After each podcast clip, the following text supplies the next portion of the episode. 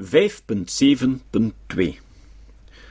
Pot schrijft een zwart boek over ketel. Er zijn ongetwijfeld nog voorbeelden te vinden van deze stroomman-argumenten als schaduwzijde van de exclusiviteit van het truïsme. Maar ik wil me in dit hoofdstuk vooral toespitsen op een ander, maar verwant fenomeen de manier waarop sommige psychoanalytici zichzelf als enige rechtmatige erfgenamen beschouwen van bepaalde humanistische waarden of morele beginselen. In het beruchte Anti-Livre Noir bijvoorbeeld werpen nagenoeg alle auteurs zich met veel aplomb op als de behoeders van de menselijke vrijheid en subjectiviteit. Zoals we zullen zien, zijn de stroommannen die ze daarvoor moeten opzetten soms ronduit grotesk.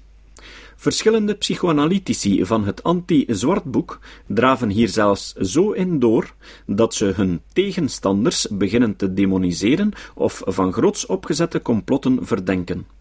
Geen van hen gaat in op de uitgebreide bewijslast die in het Livre Noir tegen de psychoanalyse geformuleerd is, en hun enige bedoeling lijkt om de tegenstanders van de psychoanalyse zoveel en zo grondig mogelijk door het slijk te halen.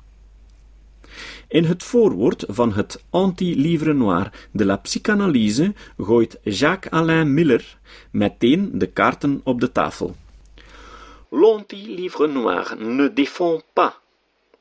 Il attaque. Dat is inderdaad de troef die doorheen het hele boek wordt uitgespeeld. De psychoanalyse van het anti-livre noir, voornamelijk van Lacaniaanse obedientie, proberen niet zozeer hun eigen inboedel te redden, maar trekken ten strijde tegen de vermeende comploteurs achter het Livre Noir, die maar wat graag op de ruïnes van de gevraagde psychoanalyse een nieuw en eigen bolwerk willen oprichten.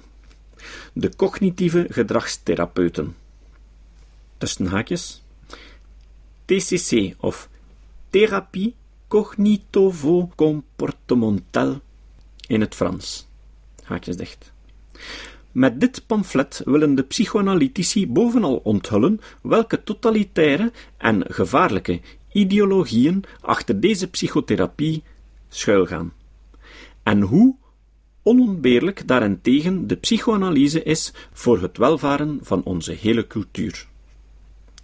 Zoals het collectief redacteurs van het Livre Noir in hun korte repliek op het Anti-Livre Noir opmerkten, is het verbijsterend hoe weinig inkt de Lacanianen laten vloeien over de uitgebreide bewijslast die in het Livre Noir tegen de psychoanalyse geformuleerd is. Nergens in het anti-zwartboek zijn er pogingen te bespeuren om deze specifieke bewijslast te weerleggen of zelfs maar enigszins het hoofd te bieden.